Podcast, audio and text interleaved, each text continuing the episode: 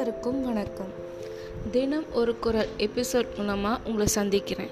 அதே போலவே இனிமே டைரி குறிப்புகள் அப்படிங்கிறது மூலமாகவும் உங்களை சந்திக்க விரும்புகிறேன் இன்றைக்கி நம்ம என்ன பார்க்க போகிறோம்னா அம்மாவும் மகனும். சிறு வயதில் சனி ஞாயிறு லீவு முடிந்து திங்களன்று ஸ்கூலுக்கு போகும் நாள். காலை எழுந்ததுமே அம்மா இன்றைக்கு ஸ்கூலுக்கு போகணுமே என்று ஒரு விதமான ஏக்கத்தோடு கண்களில் நீர் தழும்ப கேட்கிறான் என் மகன். அப்பொழுது அவனின் அருகில் நெஞ்சின் அழைப்பில் இருப்பான். இருபத்தி ரெண்டு வருடங்கள் ஓடிவிட்டது. இப்பொழுதும் சனி ஞாயிறு முடிந்து திங்களன்று வேலைக்கு செல்ல வேண்டும்.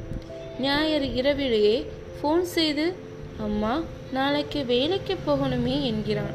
ஆனால் எங்கோ தொலைவில் பல ஆயிரம் மைல்களுக்கு அப்பாலிருந்து இப்பொழுது என் கண்களில் நீர் தரும்புகிறது. குரல் தடுமாறுகிறது. சமாளித்து கொண்டு சிரித்து கொண்டு சொல்கிறேன் அன்று சொன்னதைப் போல உனக்கு என்னப்பா உன்னை வென்றிட யார் இருக்கிறார்? தைரியமாக போய் வா என்று. நன்றி.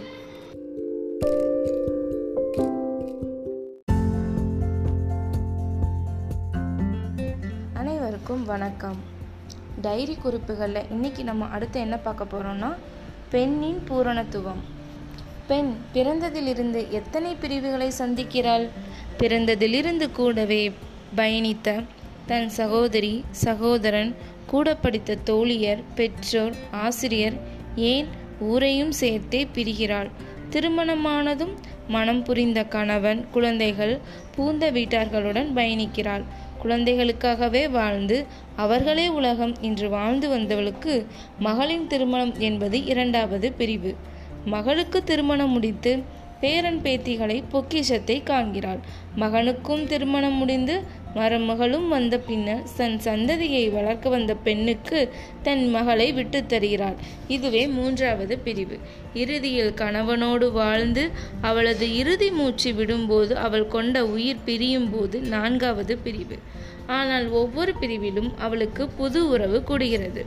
தாய் தந்தையை பிரிந்து கணவனோடு உறவு கூடுகிறது. மகளை பிரிந்து மருமகனோடும் பேரன் பேத்திகளோடும் புது உறவு கூடுகிறது. மன மர் மகனோடும் மருமகளோடும் சன் சன்னதி வாழும் புது உறவு கூடுகிறது. ஒவ்வொரு பிரிவின் முடிவிலும் பெண்மை மெருகேறுகிறது. இறுதியில் இறைவன் பால் உறவு முடிகிறது. மகளாக பிறந்து மனைவியாக மிளர்ந்து தாயாக உயர்ந்து மாமியாராகவும் உயர்ந்து பாட்டியாக மெருகேறி பூரணமாகிறாள். பெண்மையின் பூரணத்துவம் இதுதானோ? நன்றி.